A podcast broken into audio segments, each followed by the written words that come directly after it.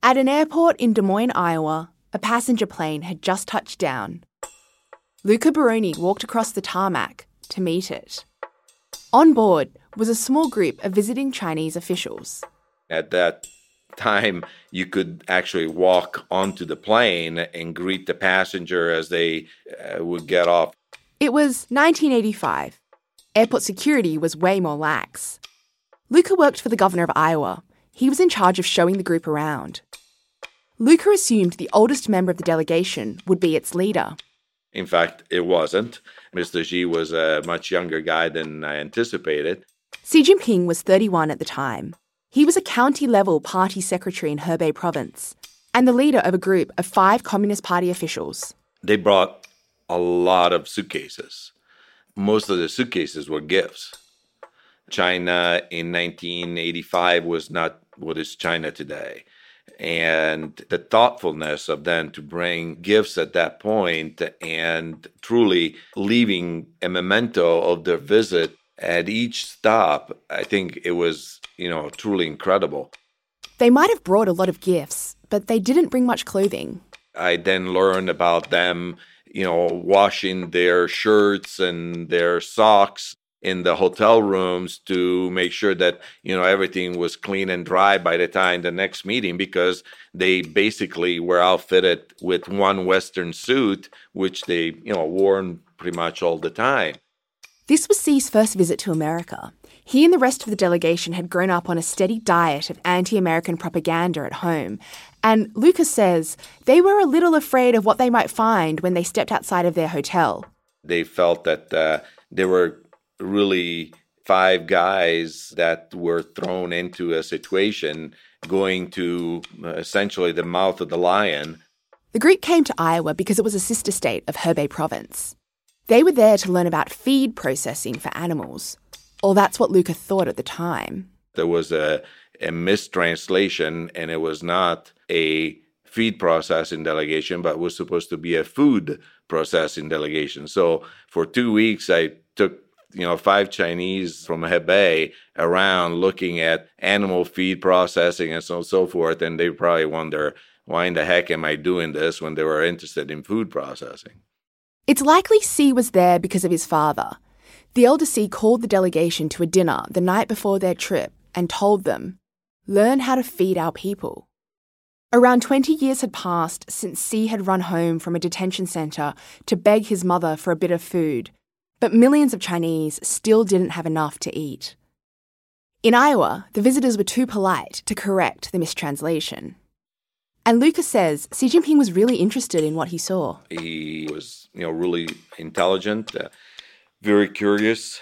You know, in all our visits and all our exchanges, he always managed to point or learn something or ask very pertinent questions. They visited turkey farms, cornfields, and took a ride on the Mississippi River. A photo from that day shows a beaming Xi Jinping with his arms around his colleagues for some reason, we really hit it off. We talked about the fact that they like soccer or football. We talked about the American dream. They were interested in my experience and curious about why I was from Italy and decided to come to the United States and stayed. And the mid 80s was a time when the American dream felt pretty real. The economy was booming, a movie star was president, and Hollywood was churning out patriotic blockbusters like Rocky and Rambo. The highlight of the trip for the Chinese delegation was a two night stay with families in the small town of Muscatine. Xi Jinping slept in a bedroom plastered with Star Trek and Star Wars posters. He tried popcorn for the first time. It was truly enchanting for them because they lived with an American family and you know explored you know life with the family for uh, a few days in a way that it was totally unexpected for them. I feel deeply that we, you know, in small ways, we contributed to a different and better level of understanding and appreciation of what is life in the United States. Luca didn't know anything about Xi Jinping in 1985. He wouldn't find out much more until many years later, in 2011, when his boss from the 80s visited China. I get to meet with the new Vice President of China, Xi Jinping, in the Great Hall of the People. And he spends 45 minutes telling me how much he loved Iowa and how well he was treated when he was here in 85. Terry Branstad was the governor of Iowa in 1985 and again in 2011. He had his itinerary from the 85 trip, and we just were absolutely amazed. So Branstad thought this had to be a good omen for future relations. Oh, gosh. Xi Jinping will, th- this will be great. Well, it's not been as great as we thought it would be.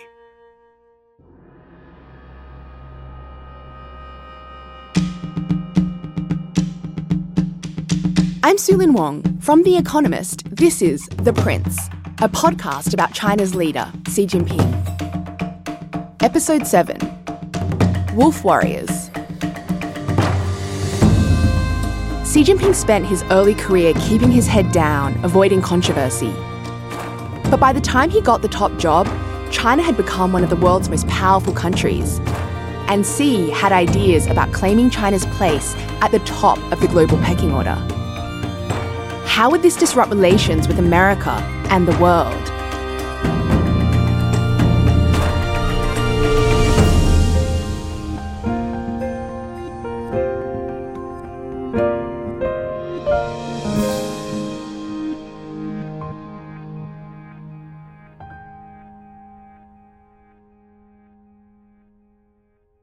Before he became leader, the American government invited Xi Jinping to meet President Obama in Washington. The White House wanted to figure out who they'd be dealing with. At Xi's request, the itinerary included an extra stop.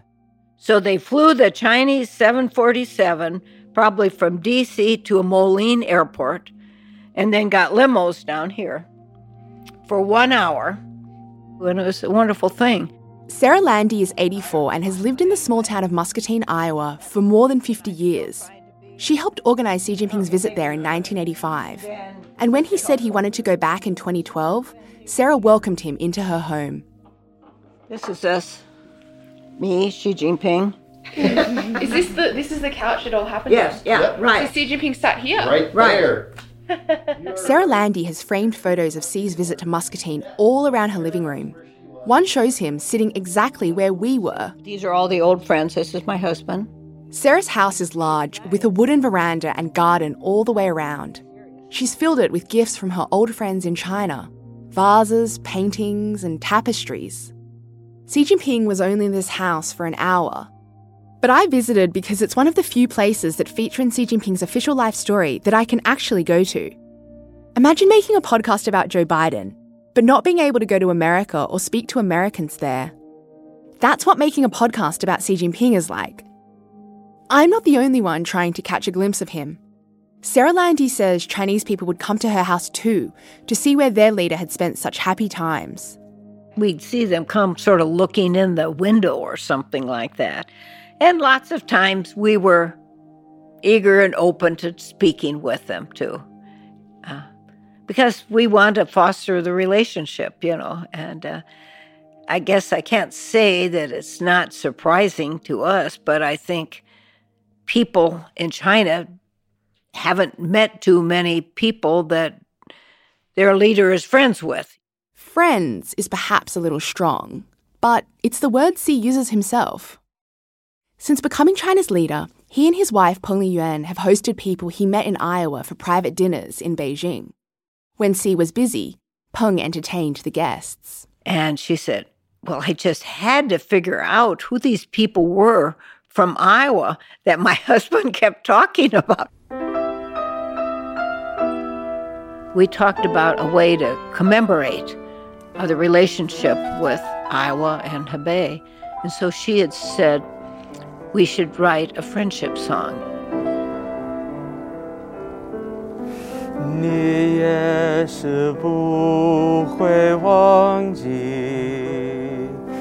你也是不会忘记，我们曾在小镇相遇。 There are three beautiful friendship songs. 也已失去，却不能抹去记忆。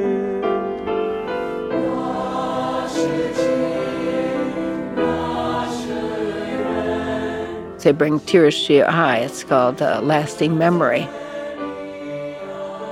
To party propagandists, Xi Jinping's trip to Iowa was a useful symbol of friendship and profitable trade between China and America. But did it actually reveal anything about Xi's views of the US?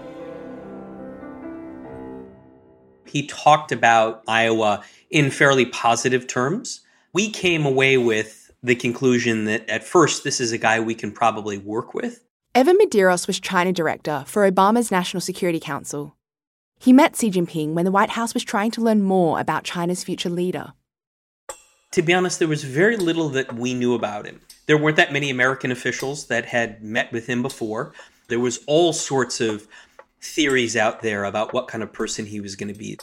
Evan joined Joe Biden on the trip he made as vice president to meet Xi when they discussed Xi's fears about the Arab Spring over dinner. Before that last night, they'd spent time trying to get to know each other. You know, like any two good leaders, they were sort of making an effort to demonstrate, you know, the friendship between them. Aside from watching both of them try and play basketball at a high school in Chengdu, which was slightly awkward, uh, Xi Jinping's physicality doesn't sort of lend himself to uh, you know shooting hoops with Joe Biden, but it was pretty funny to watch. But Xi Jinping wasn't about to let his guard down over an awkward bit of one on one. Xi Jinping is a very controlled and very careful politician. He didn't reveal a lot one way or another. And that's why we invited Xi Jinping to Sunnylands in June of 2013 Sunnylands is a Californian estate that hosts high level retreats and meetings. American presidents use it as a more relaxed venue for gatherings with foreign leaders. The importance of this uh, relationship, in some ways, is reflected with uh, the somewhat unusual setting that uh, we are hosting the president in. our thought was that we would have the opportunity for a more extended and more informal conversation. The fact that he was willing to accept Sunnylands and put it together as quickly as they did was a surprise to us. It indicated to us that he was interested in exploring and managing the US China relationship. Again, Xi Jinping was controlled and careful, mostly.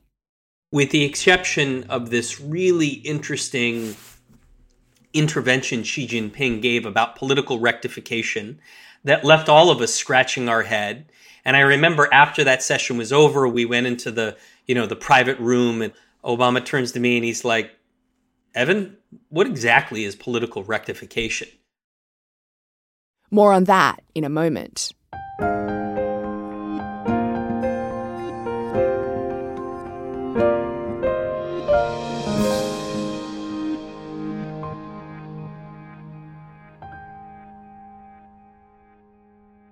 I'm pausing the story for a brief moment to remind you that if you're not an Economist subscriber, you're missing out. I work with the best China correspondents in the business. Every week, they write about all kinds of fascinating China stories, often in very difficult circumstances. To read their coverage and so much more, you'll need a subscription to The Economist. It's really easy to sign up. Visit economist.com slash ChinaPod for our best offer. The link is in the notes for this episode. Now, on with the story.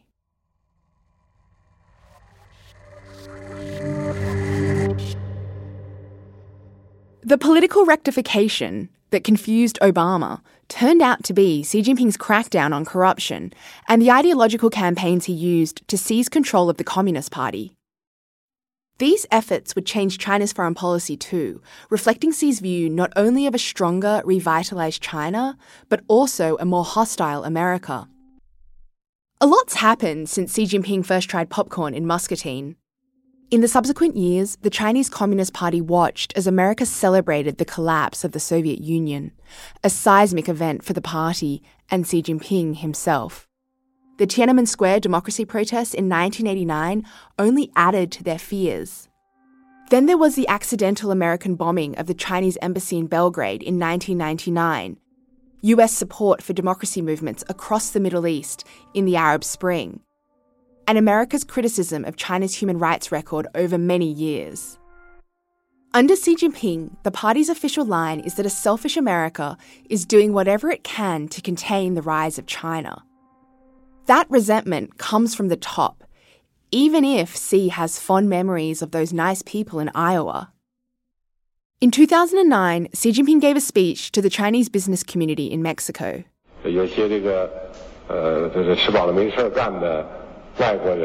He accused foreigners, who he said had full bellies and nothing better to do, of unfairly criticizing China.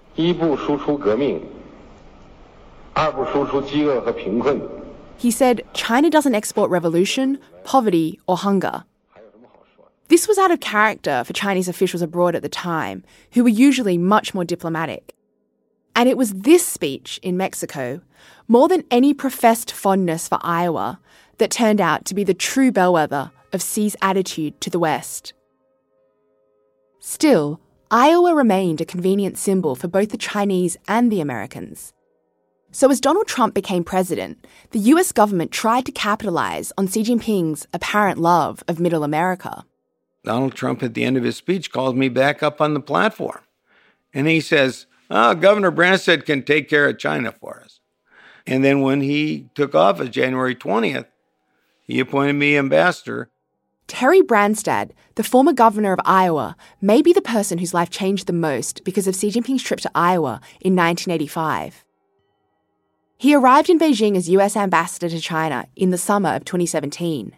So I present my credentials to Xi Jinping, and he said, My wife and I would like to host your whole family this here in China for dinner with us. And he did. Branstad's granddaughters sang a song in Mandarin for Xi and his wife, Peng Liyuan. That was a big hit. And then he had staff that kind of helped entertain them. Their only child, their daughter Mingze, who was 25 by now, was there too the interesting thing, we wanted to find out more about his daughter. But every question we asked her, her mother answered. So I think they wanted to protect her. You know, I know she graduated from Harvard and she came back and, and went to uh, Peking and I think maybe got a master's from Peking University. But we were not able to find out. She's working, but we don't know where. When was the last time you saw Xi Jinping? Um, I met with him probably six or seven times while I was ambassador. But that was the extent of Branstad's association with Xi. The US China relationship went from bad to worse. This has been long in the making. You've heard many, many speeches by me where I talk about unfair trade practices. Trump took a harder line on China than previous administrations. We have a tremendous intellectual property theft situation going on. These were not new issues for the US. Obama had raised some of them with Xi Jinping at Sunnylands. We're doing things for this country that should have been done for many, many years. We've By the time President Trump left office, there was a bipartisan consensus in the United States that the People's Republic of China was the primary adversary of the United States, was implacably difficult to deal with, and that our strategy of the preceding decades of prioritizing engagement over competition had been an abject failure. Matthew Pottinger was Deputy National Security Advisor to then President Donald Trump and oversaw his China policy. For him, China's foreign policy flows directly from Xi. He's a Marxist Leninist. He's someone who uh, eats ideology for breakfast, he, he breathes ideology.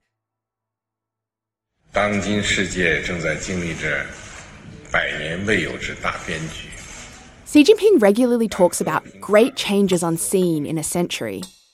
He's referring to global progress in science, technology, and security, but also to his perception of the decline of liberal democracies. The global financial crisis was a real turning point. Chinese officials have said they used to view America as their teacher, but the crisis in 2008 undermined Western economic and political models, so the party became much more confident in its own system. Xi Jinping has watched as COVID killed millions in Europe and America, and as Trump supporters stormed the US Capitol in the January 6th riots. And it hasn't been lost on Xi that the United States has stepped back from many of its international commitments. I am announcing today that the United States will withdraw from the Iran nuclear deal. In what would be an unprecedented retreat of U.S. commitments overseas, the White House wants to slash foreign aid to the United Nations and other world bodies. So, after decades of biding his time, President Trump facing new fallout from his decision to withdraw from the Paris Climate Accord. Leaders from the European Union and China meeting today and reaffirming their commitment to the deal. Xi Jinping seized his opportunity. Our eyes glaze over sometimes to our detriment when we hear all of the euphemisms and stock phrases that Xi Jinping trots out, like a community of common destiny for mankind. But when you actually take the time to learn what he means by that, it's an astonishing vision of remade global governance, remade in international institutions to serve the purpose of making the world safe for autocracy and a lot harder for democracy. I think there is a lot of misunderstanding about China, mainly due to deep rooted ideological bias. So, behind this ideological bias is always this uh, paradigm of democracy versus autocracy. Zhang Weiwei is a professor of international relations at Fudan University in Shanghai. He doesn't formally represent the Chinese government, but he sees things from their point of view. I have all along advocated that we should have a new paradigm to understand China, to understand the world, including the West. That is a paradigm of what I call good governance versus bad governance. As I think China is one of very few countries in the world uh, non-Western world that found its way to modernization and to success. Zhang Weiwei has a regular column for the news outlet Guancha, known for fueling nationalism. After my Hong Kong visa was denied, Guancha accused me of smearing the Hong Kong government's crackdown on protesters. China leads by example, Americans by lectures and sanctions, if not missiles. Zhang Weiwei says China follows its own model for development and engagement with the world. A lot of his arguments are about stability and unity, ideas at the core of Xi Jinping's political project. Without this kind of insistence on the Chinese model, the country, China, could have degenerated into chaos and even perhaps disintegration like the Soviet Union. So, to avoid this crisis and China's rise is so evident Zhang Weiwei says it's natural that China is taking a stronger stance in the world. I would draw an analogy to China's famous basketball player Yao Ming. When uh, China is uh, a country at the height of Yao Ming, there's no way to uh, hide away. Yao Ming is really tall, even for an NBA player. Seven foot six, well over two meters. Uh, China has been given lectures by the West for so many years, so many lectures. So it's reasonable that China now lectures back uh, from time to time. Which is exactly what diplomats now do. 最了解中国的人权的状况，不是你，而是中国人自己。And it's the Chinese people who are in the best position to have say about China's human rights situation. China's Foreign Minister Wang Yi appeared at a memorable press conference in Canada in 2016 alongside his Canadian counterpart. A journalist had a question for Canada's Foreign Minister. Uh, there, there are no shortage of concerns about China's treatment of human rights advocates, such as the Hong Kong booksellers, and its detention of the Garratts, uh, not to mention the destabilizing effects of its territorial ambitions in the South China Sea. After the Canadian minister responded, Wang Yi offered his reply.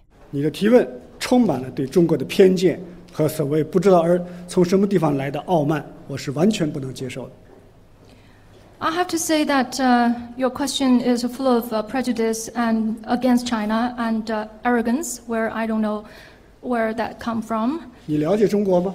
你去过中国吗？你知道中国从一个一穷二白的面貌，把六亿以上的人摆脱了贫困吗？I have to ask whether you understand China. Have you been to China? Do you know that China has lifted more than 600 million people out of poverty? 不要再做这种不负责任的提问。So I would like to suggest to you that please don't ask questions in such an irresponsible manner. China watchers remember this speech for just how frank it was. But it wasn't a one off explosion. It marked the start of a new style of engagement, one that is far more similar to the tone of Xi Jinping's speech in Mexico. It's become known as wolf warrior diplomacy, named after a patriotic Chinese film franchise. The story follows a former Chinese Special Forces soldier saving people in an unidentified African country from Western mercenaries. In the final scene, the soldier's convoy passes through a village of armed rebels. He raises a huge Chinese flag above his head and they continue driving.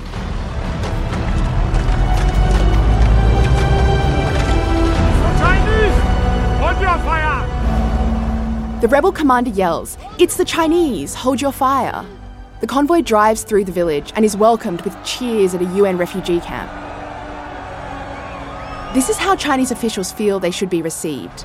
And when they aren't, well, the lectures may seem undiplomatic, but they play to the home crowd. In 2018, the Communist Party announced there was a new branch of Xi Jinping thought on diplomacy. It includes 10 principles on how diplomats should operate. Top of the list is maintaining the authority of the party. Second is realizing the rejuvenation of the Chinese nation.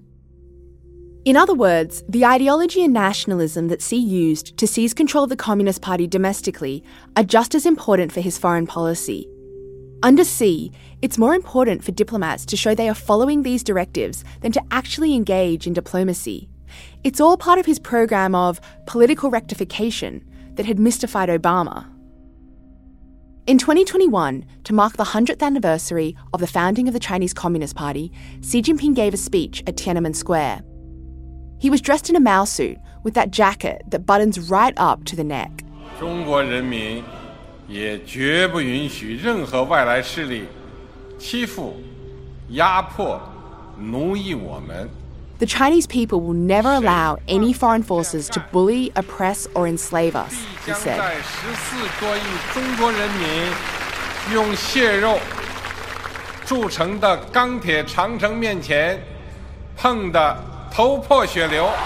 Anyone who dares to try to do that will have their heads bashed bloody against the Great Wall of Steel, forged by over 1.4 billion Chinese people. Plenty of Chinese people are proud to be a part of the Great Wall of Steel. Guyan Muchan is one of China's most popular nationalist bloggers, with over 6 million followers. She frequently talks about Chinese superiority and criticizes the West in her videos. She says things like, I really can't extend my empathy to America, and in the face of Chinese superiority, America has run out of tricks. Many of the most widely followed Chinese social media accounts are as nationalistic as this one. Their attacks on other countries aren't systematically censored, so they come with tacit party approval. When the Hong Kong government declined to renew my work visa, it wasn't just the country's most popular news outlets that came after me. Many Chinese social media users posted hateful and racist comments. Guyan Muchan was one of them, labeling me an Arguizi, or a race traitor, a derogatory term for Chinese who helped the Japanese during World War II. It's hard to think of a single foreign correspondent of Chinese heritage who hasn't been subjected to vitriolic attacks like this. And if you want to know why the Chinese Communist Party is so angry with the outside world, I think the core explanation is that many members of the party believe that China has never been so impressive and admirable as it is today.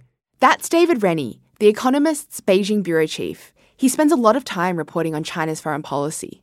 And that they have this extraordinary leader who is a kind of miraculous inheritor of the best emperors, the best of the Communist Party, and yet the West is full of criticisms. What about human rights? What about the Uyghurs in Xinjiang? What about what you're doing in Hong Kong?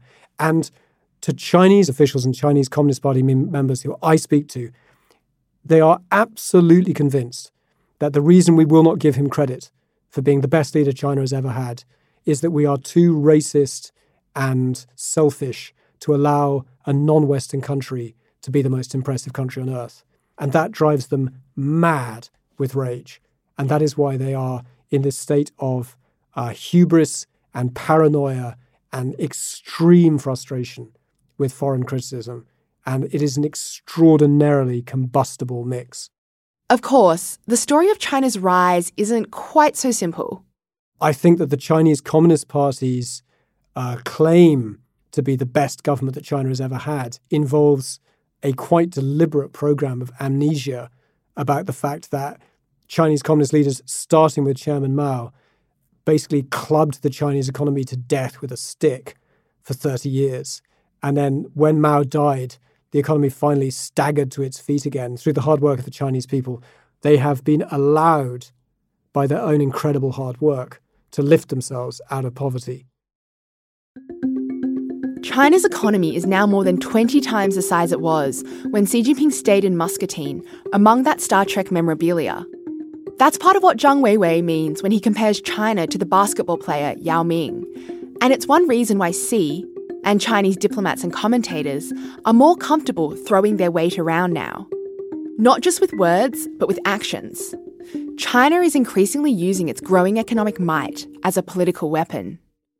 I saw with my own eyes how in the UN China has changed.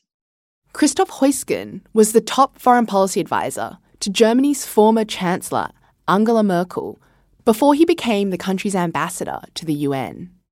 China changed from kind of a junior partner of Russia in the Security Council from a country that was always highlighting that they're a developing country more in the backseat, that they became very active.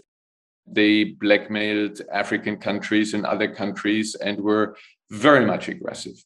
Heusgen has said he's seen African ambassadors reading from Chinese talking points at the UN. African diplomats say China has promised aid or financing in return for support at the UN. Christoph Heusgen says that foreign policy stance comes from Xi himself. He remembers one telling conversation at a dinner between Xi Jinping and Angela Merkel. She had a discussion with President Xi about how do you behave as a country that is kind of you know the big guy in an environment where you have smaller countries around.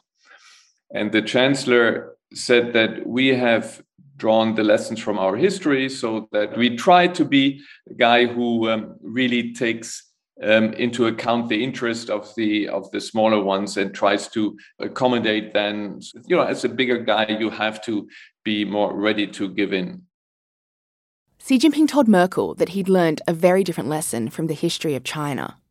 Xi said, Well, our history teaches me that you know, we have been nice and uh, our neighbors and enemies have been all over us.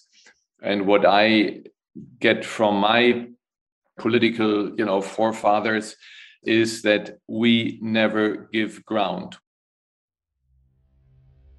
But one goal brings out the bully in China more than any other its ambition to take the democratic island of Taiwan. But we begin with some breaking news. House Speaker Nancy Pelosi has arrived in Taiwan. Now, China had said the visit would cross a red line, and Biden. Earlier this year, the US Speaker of the House of Representatives, Nancy Pelosi, made the highest profile visit of an American politician to Taiwan in decades. Just as House Speaker Nancy Pelosi was waving farewell to Taiwan, China responding by firing warning shots. China didn't just respond with military exercises, it cut imports of fruit and fish from Taiwan. It used naval drills to show how it could blockade the island and cut it off from the rest of the world. The Communist Party claims Taiwan as part of China. The island was taken as a Japanese colony in 1895. Then, in 1949, millions of Chinese retreated into exile there after the Communist Party won the civil war in the mainland. Since then, Taiwan has evolved into a self governing territory with a thriving democracy. But Xi Jinping sees taking the island as the last unfinished business of the Communist Party's revolution. Joe Biden has vowed to defend Taiwan if China ever attacks. And Xi Jinping too says China reserves the right to use military force. But he also says China wants to avoid that. We Chinese should not fight each other, he says. 我们愿意以最大诚意、 尽最大努力，争取和平统一的前景。a peaceful reunification works best for the people on both sides. So, this is this moment that Xi has steeled himself for. Matthew Pottinger is the former Trump advisor. If you, if you really look at Xi Jinping's speeches over the years, uh, you can see this theme is deeply embedded. This idea that China is readying itself for this great struggle. In his most recent important speeches, he quotes Mao Zedong from that 1950 era, and, and Xi applauds Mao's line that China must be ready to throw one punch in order to avoid a hundred punches.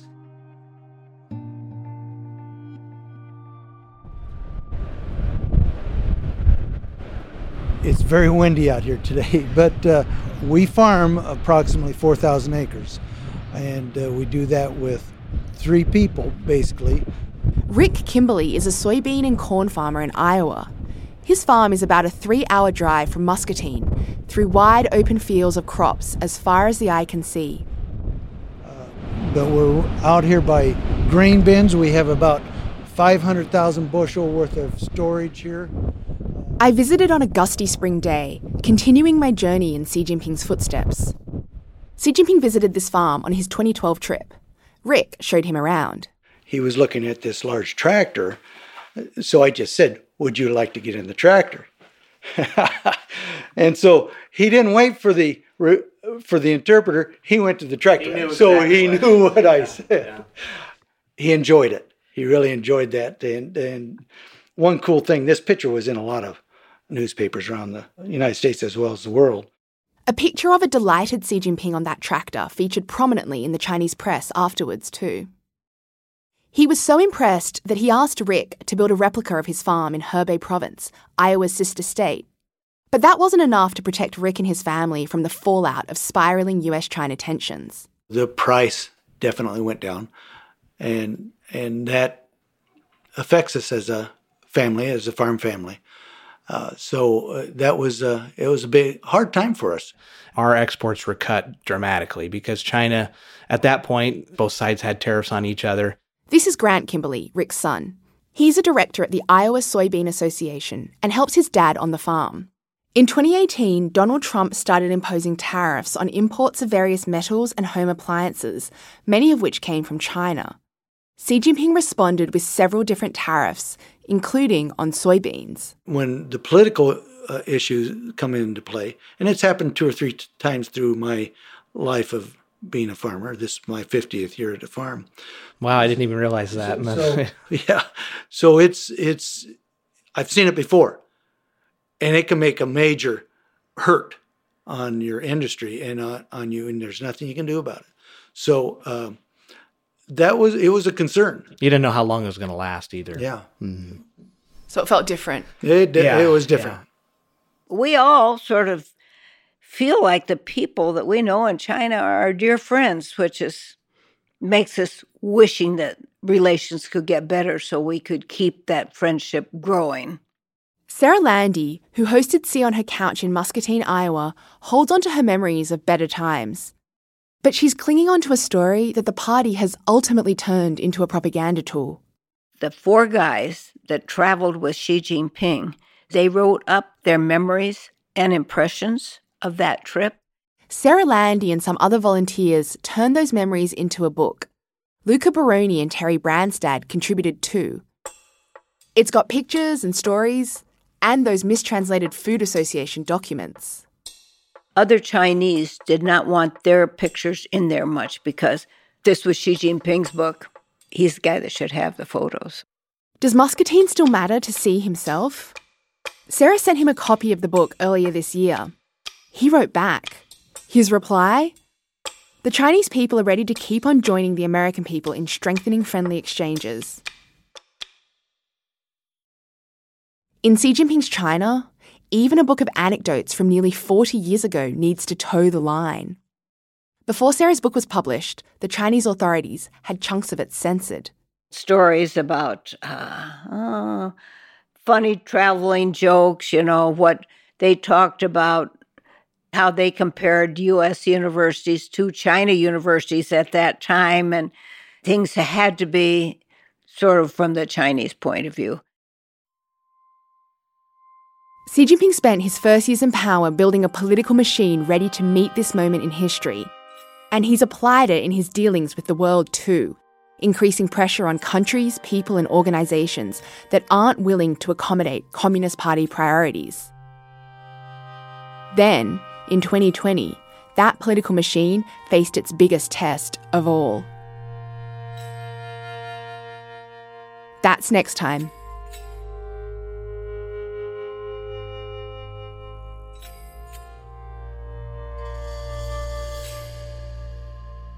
The Prince is produced by Claire Reid, Sam Colbert, Barclay Bram, and me. Our sound designer is Wei Dong Lin, with original music by Darren Ng. Our executive producer is John Shields. We couldn't have made this without the help of some very brave people we can't name. For more of The Economist China coverage, get the best offer on a subscription at economist.com slash Chinapod.